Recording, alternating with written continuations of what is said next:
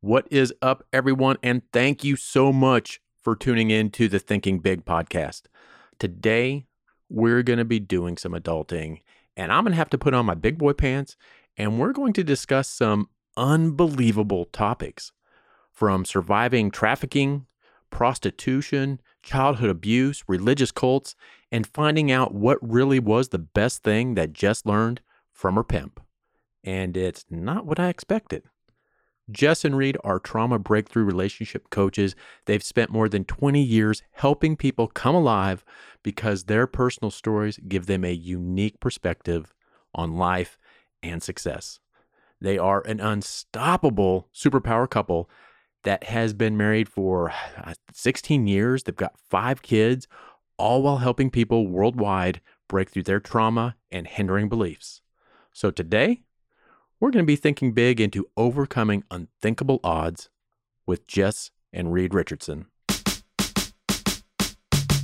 Welcome to the Thinking Big podcast with Sean Osborne, the show helping you think bigger into your life and potential. Sean believes by equipping you with the tools, strategies, and philosophies required to be successful in all aspects of your life, you can achieve anything you believe in. Empowering our own growth makes a deeply positive and lasting impact on our lives, community, and our world. Now, here's Sean. Well, I really want to thank you, uh, Jess and Reed, for both being on the podcast today. Now, you guys, I mean, you guys have an amazing story, almost an unreal story, but it's an absolute amazing story. Can you tell the listeners a little bit about where you've come? and it's a big. it's so complex and yet so incredibly simple because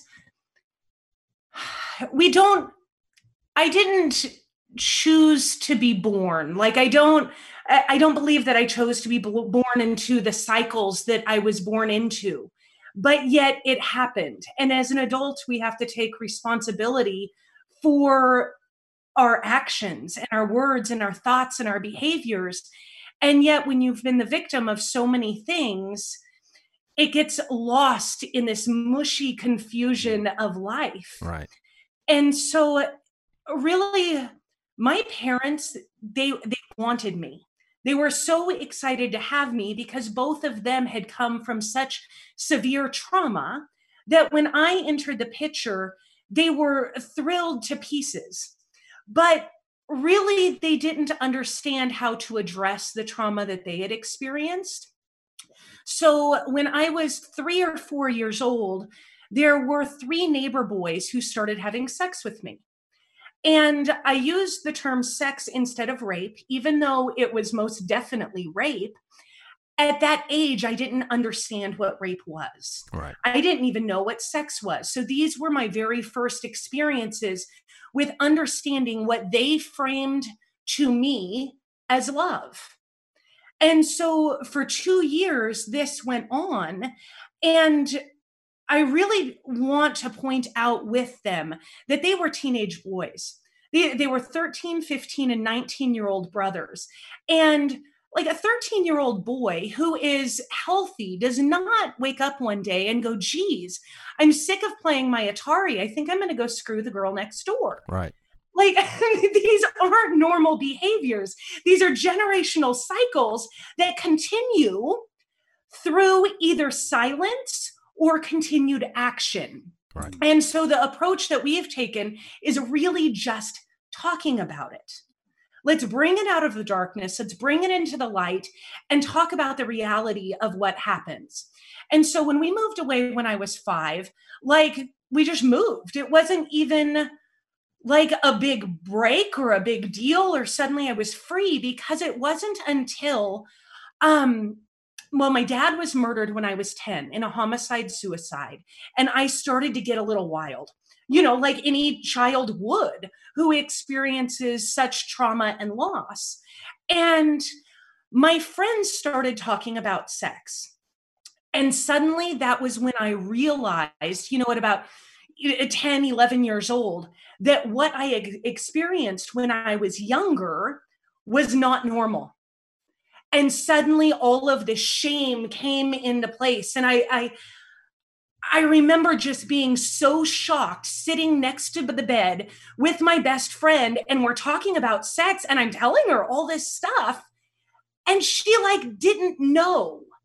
And it was so mind-blowing for that, you know, preteen me to explain something to someone who was a little bit older than me but I couldn't comprehend that she didn't know. She didn't understand. And this this and all seemed normal, just perfectly normal. That's absolutely because you don't know what you don't know. Right. When you're born, you only understand the experiences that you've lived.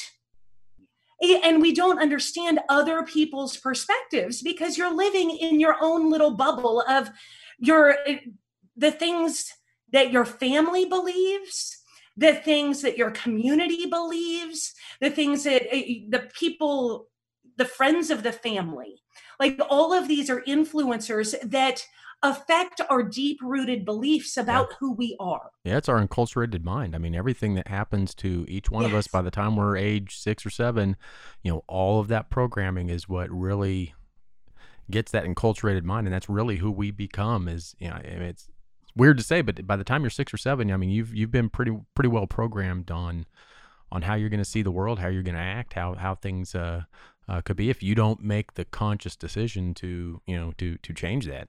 Yeah, exactly. Yeah. So it, it my life just got really chaotic in those early teen years because I was seeking to be loved and known and yeah, I was searching for purpose and answers. I've always been a very deep deep thinker and i i see things in patterns. My brain works very differently and i've learned how to use that for my benefit now. But for many years it was i, I felt just different. So i ended up going and running away over and over and over again. I've basically been on my own since i was 14 and running the streets. And then I ended up getting raped into gangs when I was 16. It became so important that I know my role, that I understand who I am in life and I fit within that role. Right. And there was so much deadly violence through that phase that it, I just knew it wasn't right. There was something in my gut that I knew I had to get away. I wore this huge target. Like I stood out and I ended up running away and working in a restaurant. And I had already had a lot of restaurant experience because I'd been working for so many years, even though I was yet a teen. Um, but this man came in and he was amazing. He told me that I was beautiful, that I was special, that I was valuable. Like he saw me, but more than seeing me, he was one of the first people who ever really took the time to stop and listen to really care. Right. And I wanted that. I needed that. And that's part of the nature of humanity. We all need to be known and loved and cared for. And he did that. Absolutely. And one day he asked me, he says, You know, Jess, if you're already having sex, why wouldn't you want to get paid for it? And that is the best damn question ever. Because it's a legitimate question, it's real. If you're already doing it, why wouldn't you want to make money from it?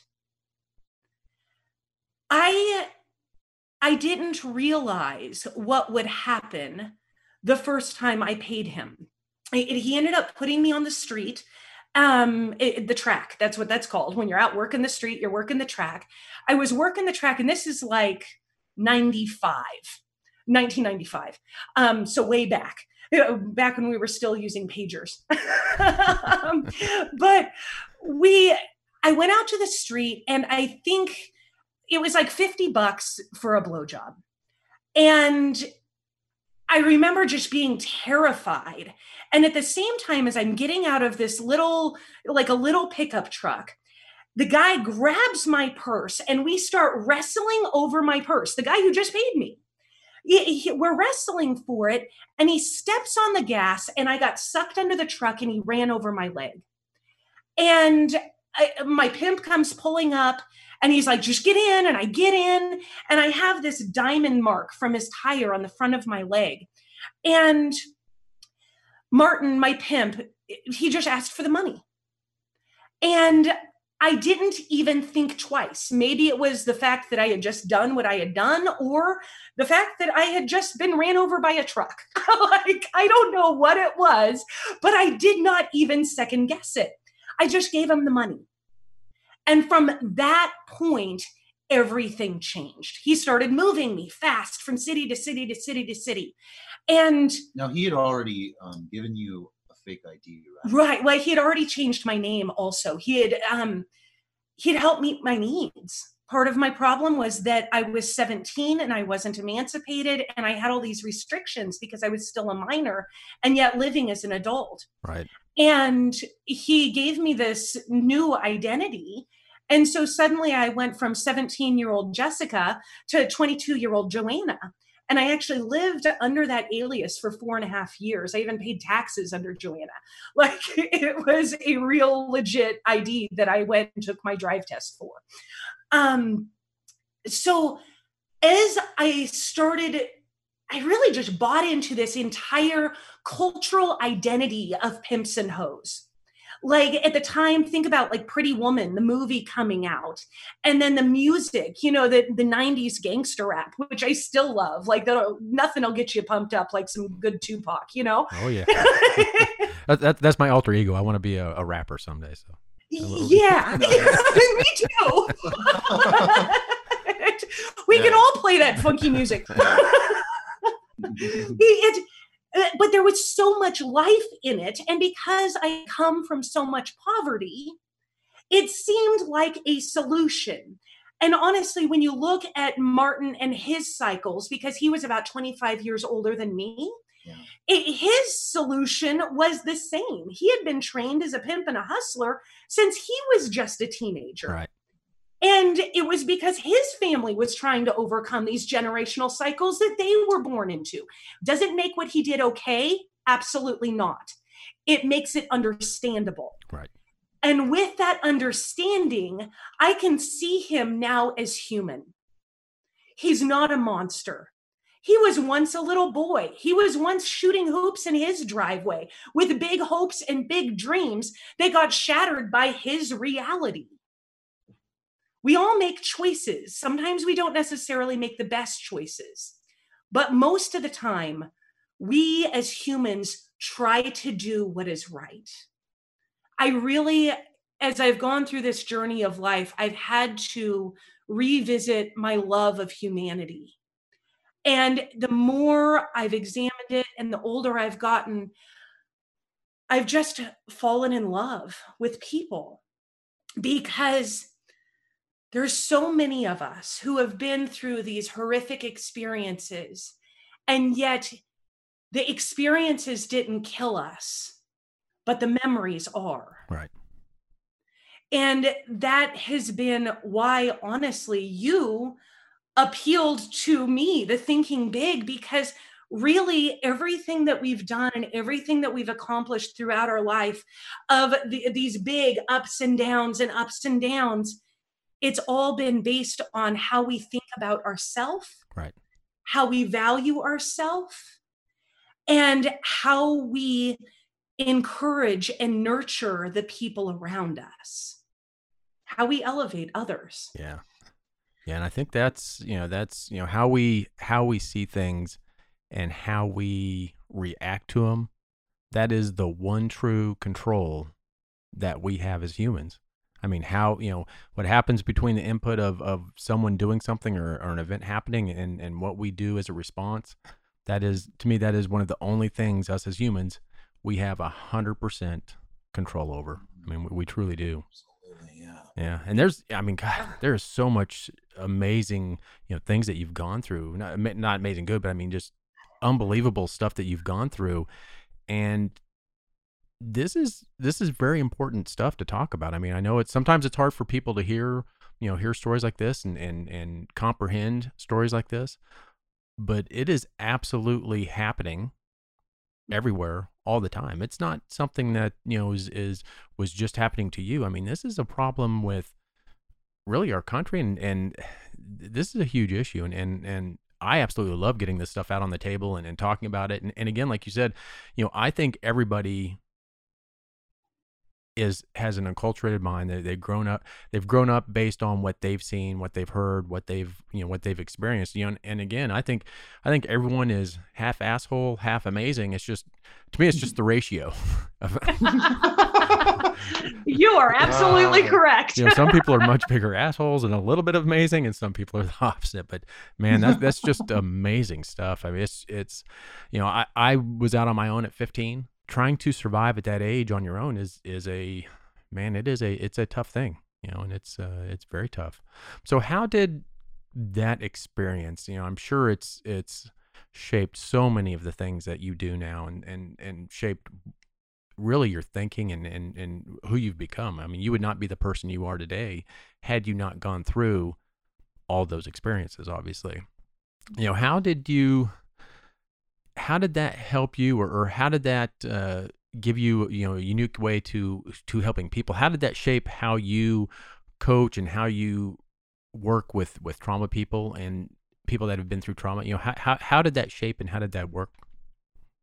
It- this honestly i am so grateful for my experiences within the sex industry because um to quickly wrap up that story i ended up being with him for about 14 to 15 months had two episodes um, where i was very very severely beaten and the first one broke my belief in him and the second one broke my trust of humanity because I was actually coming through the US Canada border and I was purple, black and blue, just completely beaten. My head had been smashed in. And um, I remember thinking as I was walking up to the Border Patrol agent going through customs that if there was ever a chance that someone would help me, it would be right then. And he looked at me with such disgust and just told me to move on, keep going. That that moment I knew that it was up to me, that if I was going to ever find any kind of freedom from him, I had to do it myself. I ended up building a relationship with a sex worker who helped me escape from him. Her and I went on to build a very profitable and large escort service in Seattle. So by the time I was um, Jessica, my birth, was 18 years old, I was running this huge service and making, you know, thirty to fifty thousand dollars a month, and managing and really doing a different type of leadership because I saw the leadership that he had, and I saw how fundamentally broken it was, and yet I also saw all these women who were really just trying to make a living and had so much trauma and so much pain that I could help and empower them. Right. And so, this in my youth, you know, I'm 18 years old, I, I started just really seeking to understand and seeking to help people. One of the benefits of being in the sex industry is that your buyers will tell you things that they don't tell anyone else.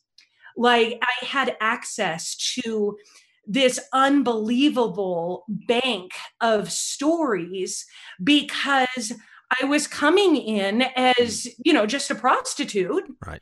And so these buyers of all types and especially high end because I've always carried myself well and with authority because my pimp taught me. Those are some of the perks and why my book is called Everything I Know I Learned from My Pimp Yeah. because I got a crash course in marketing, sales, hustle, uh, uh, like management, team leadership, while everyone else was like smoking weed behind the gym in high school. You know, I'm traveling the country running a pimp and hoe life uh, uh, empire. so those are beautiful lessons that we can get from our trauma if we understand how to access them. right. But I ended up spending a few more years in the sex industry and then I got pregnant.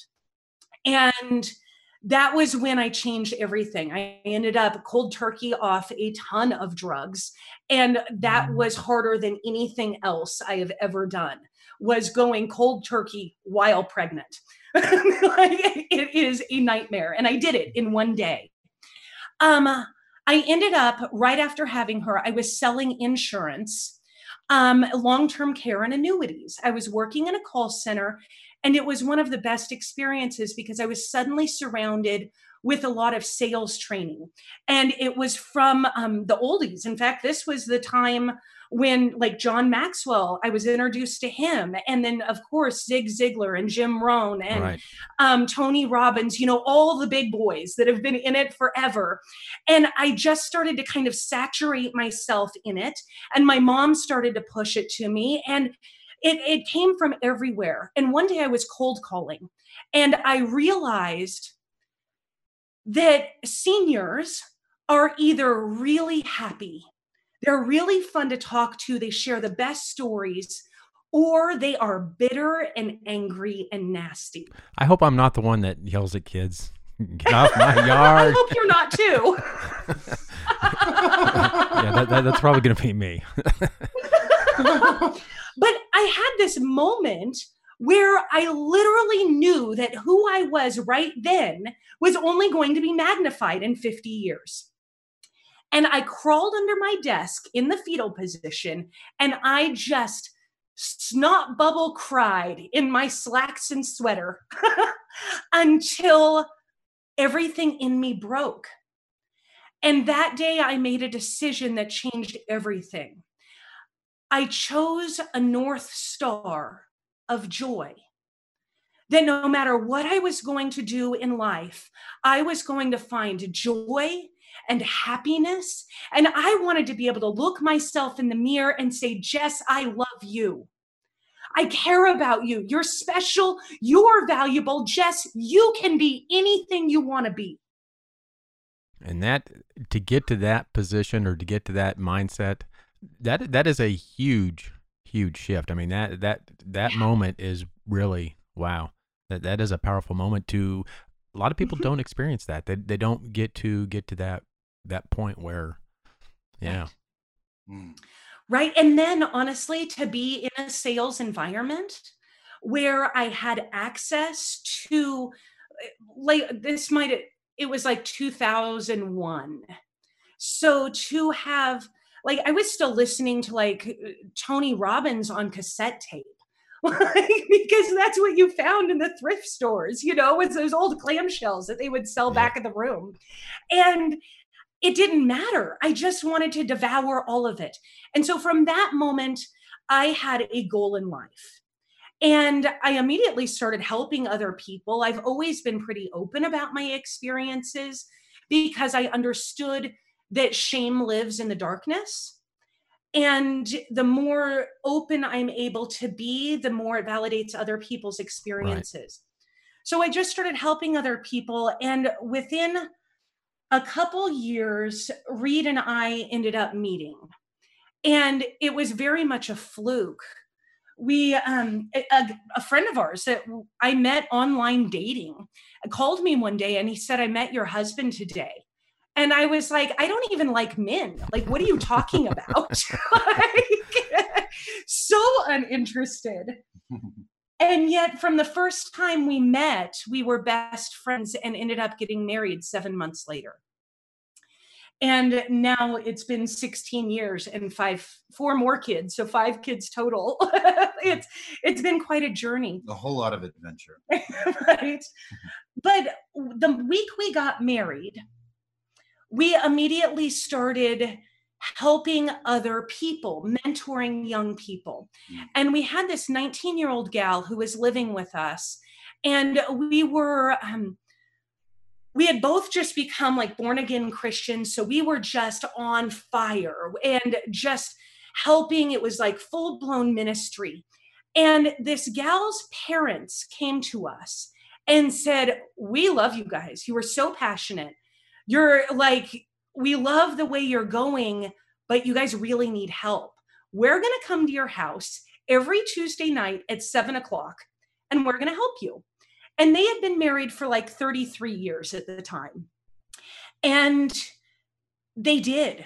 They taught us all the core things that we needed in order to quit fighting, learn how to work through the triggers that happen uh, during sex, like just the basics. Really, they listened and they cared.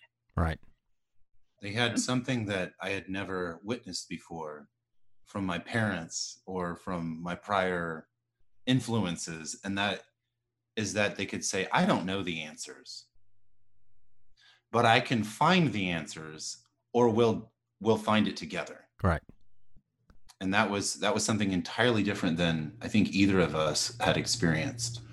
It, it was just such a level of humility. Mm. and vulnerability and really a lot of things changed changed for us one day because they were just trying to help us trying to help us and then one day they came to our house and they were like 2 hours late they had been fighting really bad and when they came in their energy was just so intense because you could they had been arguing for a long time that's Right. why they were so late and that day they blessed us with letting us in. We talked only about them. And we listened, and that's when we learned that healing happens through relationships that are two way streets. And it's actually one of the core reasons why over, you know, the, the 20 years that we've been doing this work, we had plenty of opportunity to go and get degrees. But as we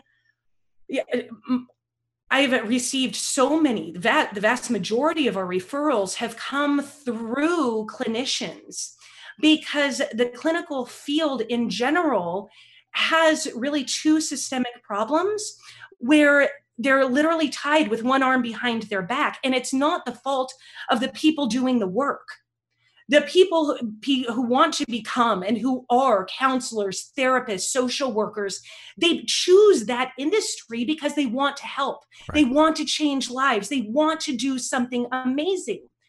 What I realized by helping people first before attempting to go to school was that counselors have to have that separation between personal and professional. And that actually hinders the person you're trying to help because you can't get you can't get to the experiences the validation Right. that you can when you're in more like a mentorship or a coaching relationship Right. and the other thing was just mandatory reporting because we work with so many people who also have you know some kind of trauma in their background and many times that trauma comes out through an event like they did something like a wife just hit her husband first time ever. She feels horrible. He pushed her. She doesn't know what to do. She exploded. And it was this breaking point. and if you go to talk to a counselor a therapist about it they have to report it. Right. and yet they're coming to us because they want help. They know they messed up. They know they hurt somebody. They don't want to do it. But the mandatory reporting gets in the way. It was both systems have the best intentions but sometimes systems get in the way of actually helping So if you were to go to uh, like a licensed therapist, and we and you, you through that scenario that you mentioned that you know the Mhm. wife hit the husband or the husband hit the wife, they would have actually have to go and report that. depends on the state but in a lot of cases yes and suicidal thoughts is another big one So that If almost defeats the purpose of going to. Yeah, that's yeah, that's a it's a conundrum yeah. Isn't- yes. people aren't people aren't Well, going and to it talk. kind of defeats the purpose Yeah, yeah. People won't talk if they know that. Yeah, Right. And so every time there have probably been eight or 10 times where I've sat in front of like an application where I'm like, I really just probably need to go get a certificate. And then I thought about all the people that I would not be able to help. And I literally just chose a path of self education Right. because one, libraries are incredibly affordable back way back when I made the decision to be happy, I also realized that I could save myself probably two, three hundred thousand dollars if I just never complained about late fees at the library. Right. I could just Yep. pay them with great joy. checked out books all the time. Yeah. and so that I've probably paid about $50,000 in library fees over the last 20 years. And I am so okay with that. And because you pay it on a trickle basis, it's not even a debt.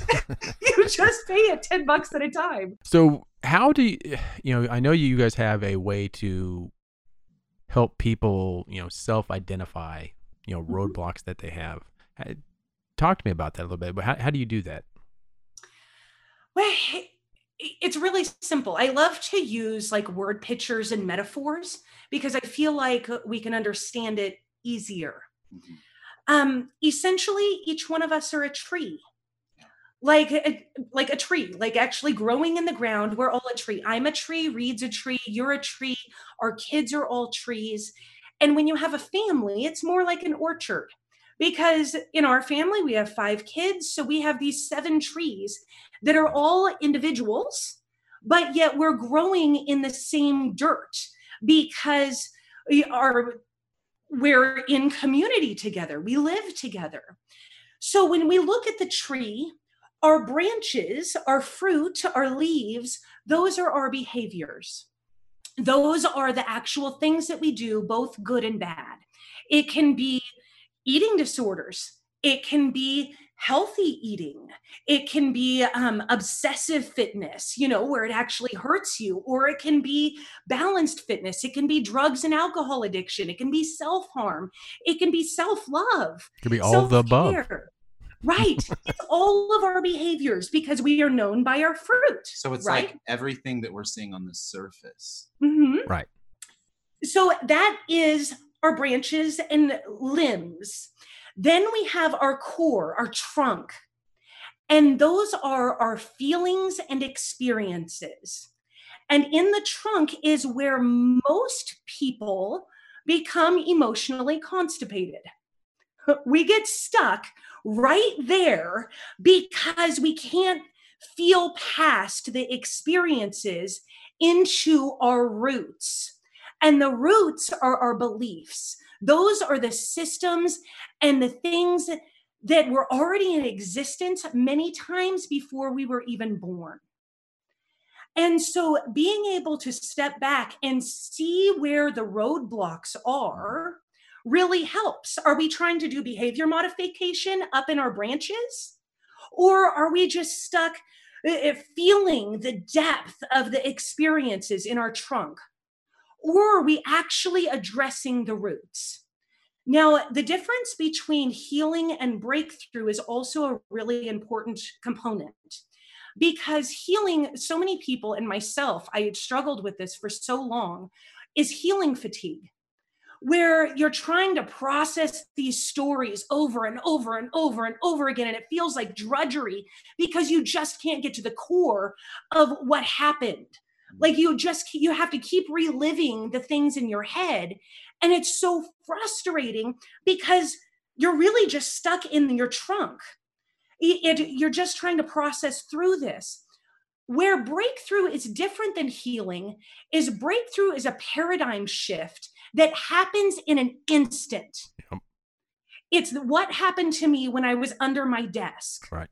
And that is a root change. That is restoring the root. It's taking something where you always saw it one way and you switch it around completely in an instant.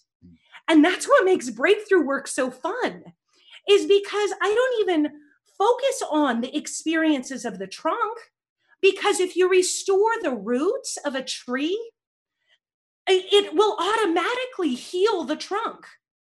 And over time, the, the limbs will change too.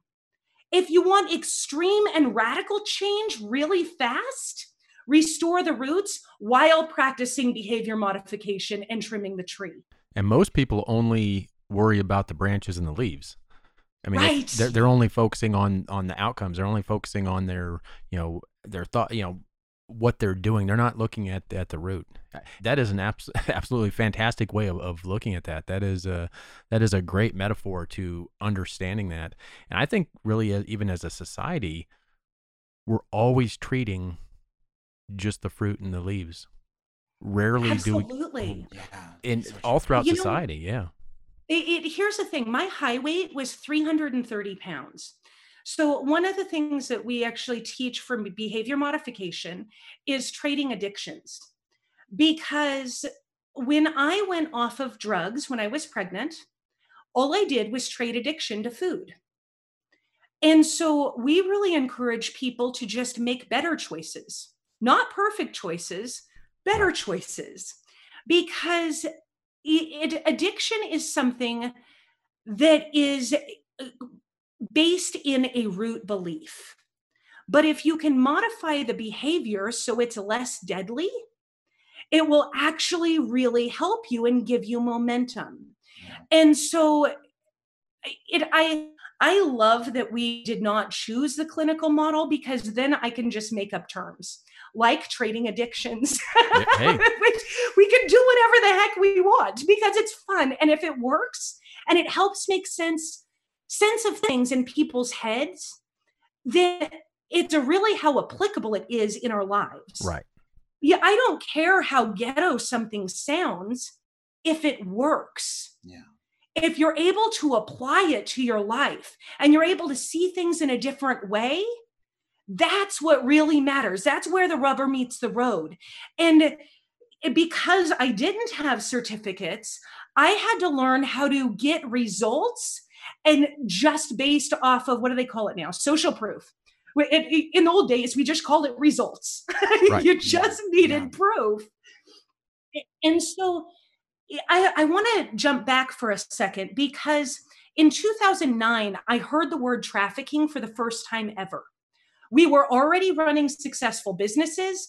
We um, we were doing well, like extraordinarily well. We had been excellent at sales for a long time. We were running teams. It was awesome. I was at a di- district conference meeting um, with a volunteer organization who I worked with, and the luncheon speaker was talking about trafficking. And it just happened to be in a hotel that I had been trafficked in. And all of a sudden, I had one of those epiphany moments where everything changed. And it was the first time anyone ever told me it wasn't my fault. I went home and I just unloaded. My mom lived with us at the time. So it was my mom, Reed, and I. The three of us were business partners, and we were a power team. And I ended up going public with my story and almost immediately gained like this micro fame.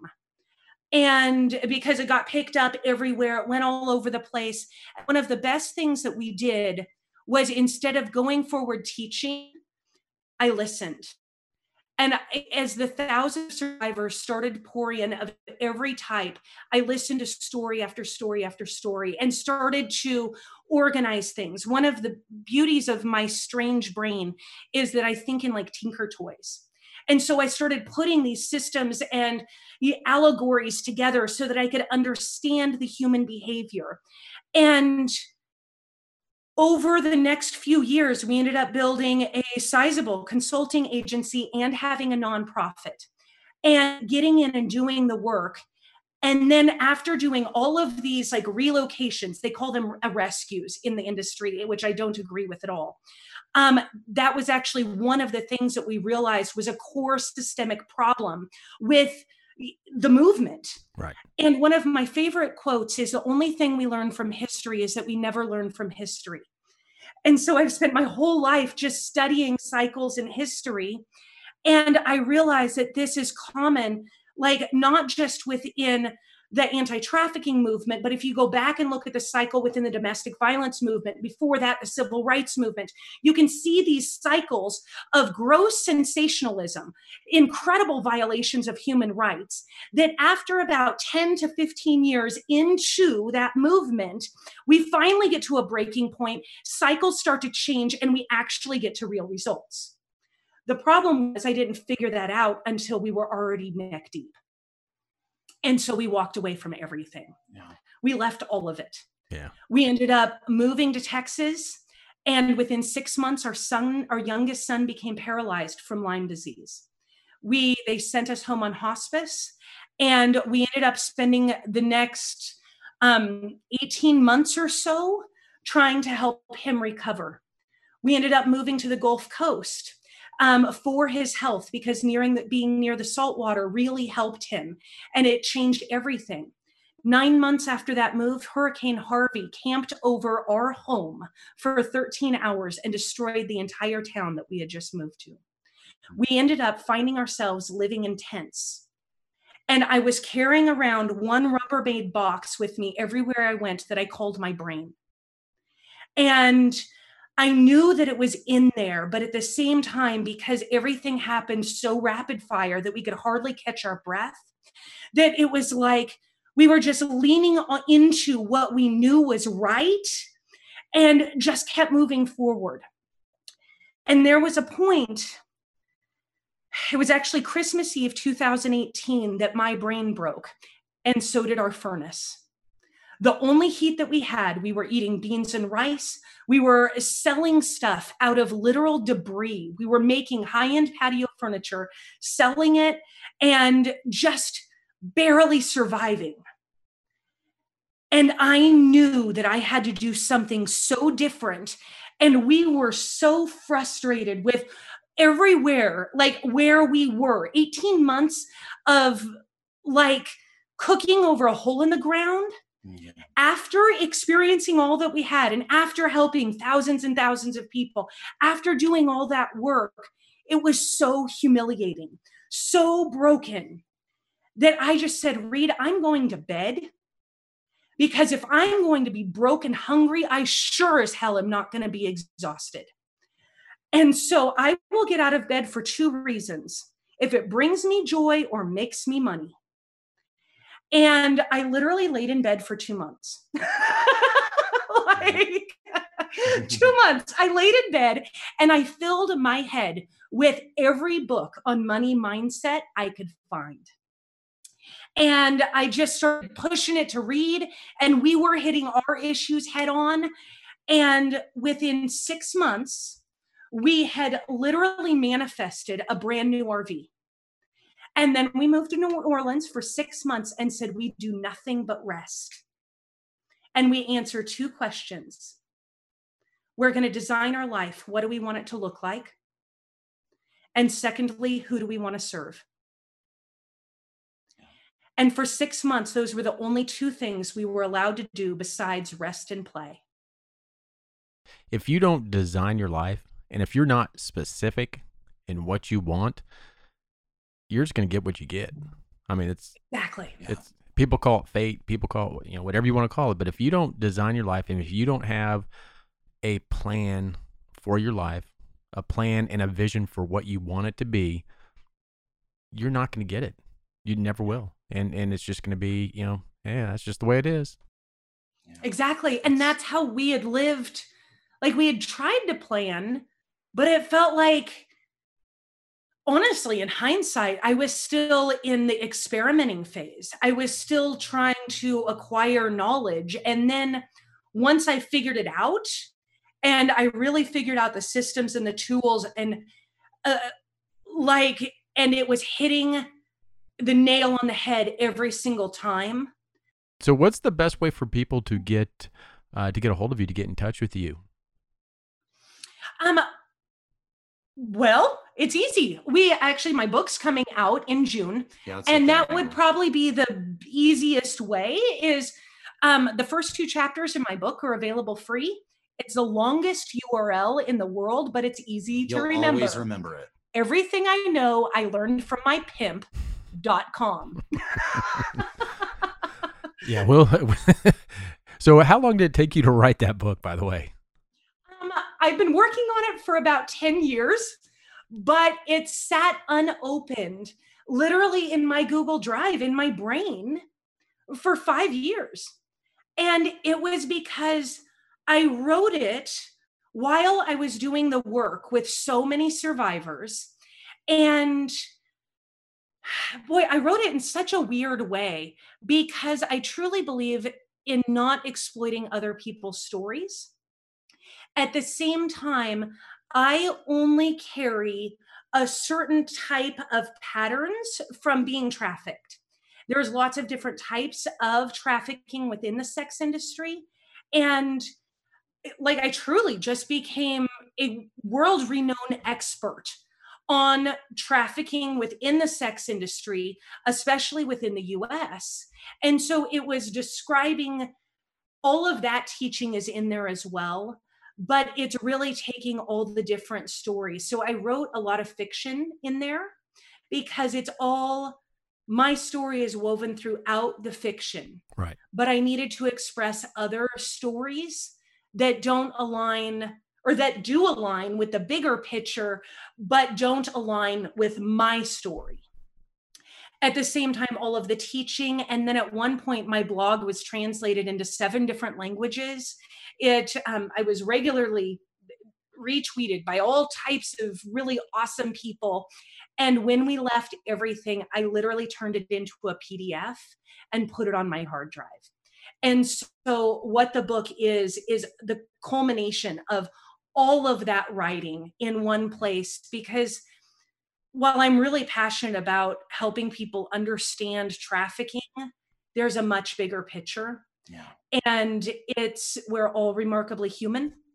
We all have experienced things and every single one of us deserve to find our joy and our happiness and we we need that yeah and i think Isn't even that the point yeah and, and i think even if people haven't gone through some sort of extreme trauma i think it's still very important. I mean, we still have to do this regardless of whether you've been through extreme trauma or or or not. I mean, everyone has their their life experiences, but you know, obviously mm-hmm. some are more extreme, but I don't think you have to be there to to look at this stuff. I really don't.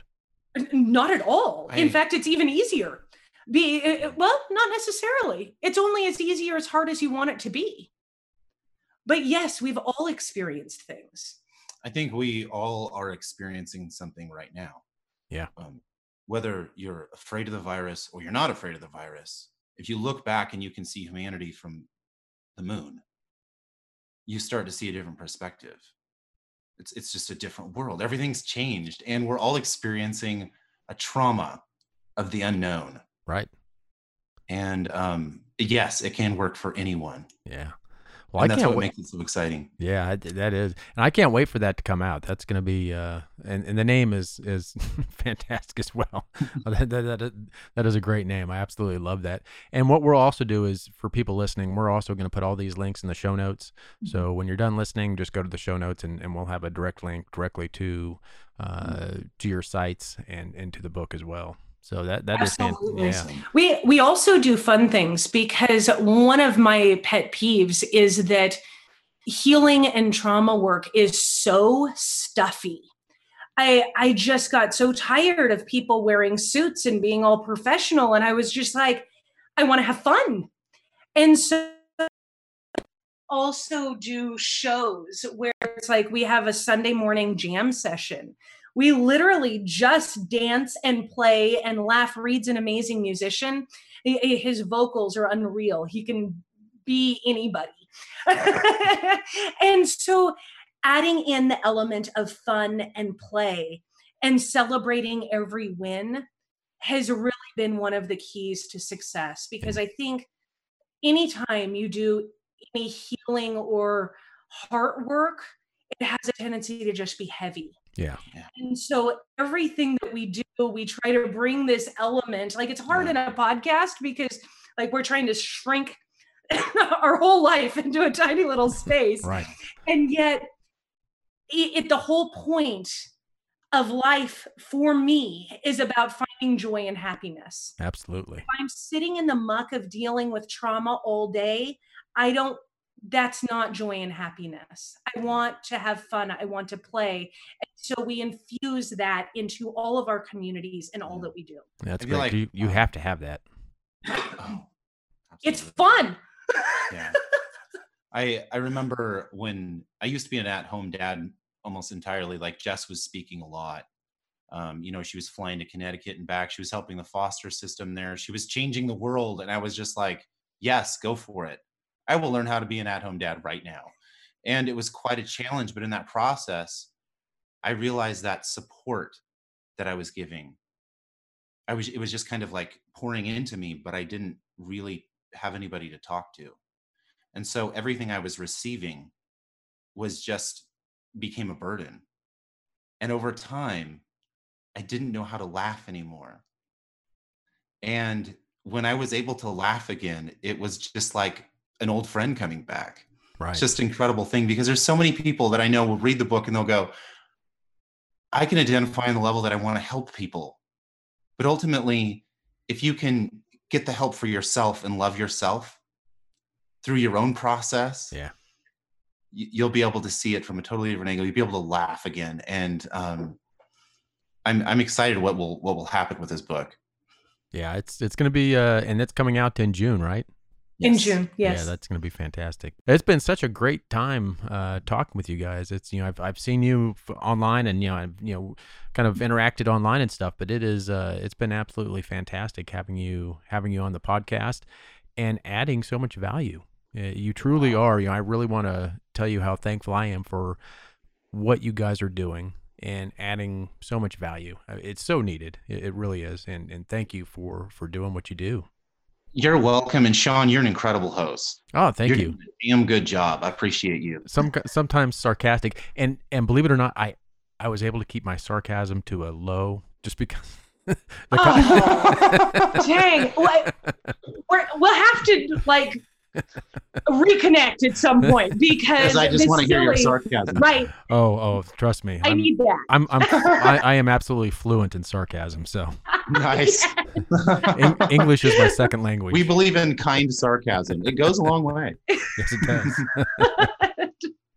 yeah it this journey of life is a long time Yeah. and i feel like there's so many people like yourself that we're just starting starting this journey you know? And that's the beauty of life is that it just flows. So if what so if i was going to ask you on the book what is the number one thing that you learned from your pimp? Confidence. How to deeply feel confident when you are absolutely terrified um, here's something really strange that i learned that um, i've actually been tested by a lot of okay probably five or six medical professionals where they've actually tested my body to try to figure out what happens and it's a really common thing with very severe complex trauma survivors. And it's that I actually have the ability to regulate my own blood pressure. Um, part of my training that he gave to me was things like kidnapping me, putting me in a trunk, and leaving me somewhere. So I would have to know how to navigate back. So I literally learned from the trunk of a car tied up how to regulate my body functions so that I could calculate the distance, speed, and the number of turns so that I could get back to where I needed to go. Um, those are things you really don't like, short of like Navy SEALs, right um, you don't really get other ways. To me, being able to remain calm in extreme crisis situations, being able to be confident when I'm actually terrified, being able to manage the um, the actual biology, the chemistry of my body has been incredibly beneficial, especially when raising kids, because when you have three in diapers, they are insane. oh i can only imagine i would have locked myself up in a trunk and drove somewhere Wow. it does get wild. Yeah. But uh, confidence is number one Uh-huh. because I I didn't know most people are never taught how to handle themselves Right. in situations where they're uncomfortable, they're unsure. And I I realized that people are people. And understanding people and understanding yourself is so, so powerful. Well, it was sure great having Jess and Reed on the show today. And everybody remember to check out the show notes for all the links mentioned in this episode, from the book to their website. And until next week, remember to always think big. And if you haven't already subscribed and rated the podcast, please do me a huge favor and rate and subscribe to the podcast. It really does help. And every week, I'm going to go ahead and give a shout out to someone who's left a review, hopefully a good one. And this week's shout out goes to Life and Relationship Coach. Love your show, Sean. Really great show that inspires and motivates you to think big and create the dreams you want and go for them. Mindset is certainly everything, and it's essential to get you beyond difficult life transitions and, tox- uh, and toxic relationships as well. Get the mindset right, everything else is easier. Keep up the awesome show, Sean. Uh, thank you so much, Life and Relationship Coach. Uh, that means a lot to me. Thank you so much.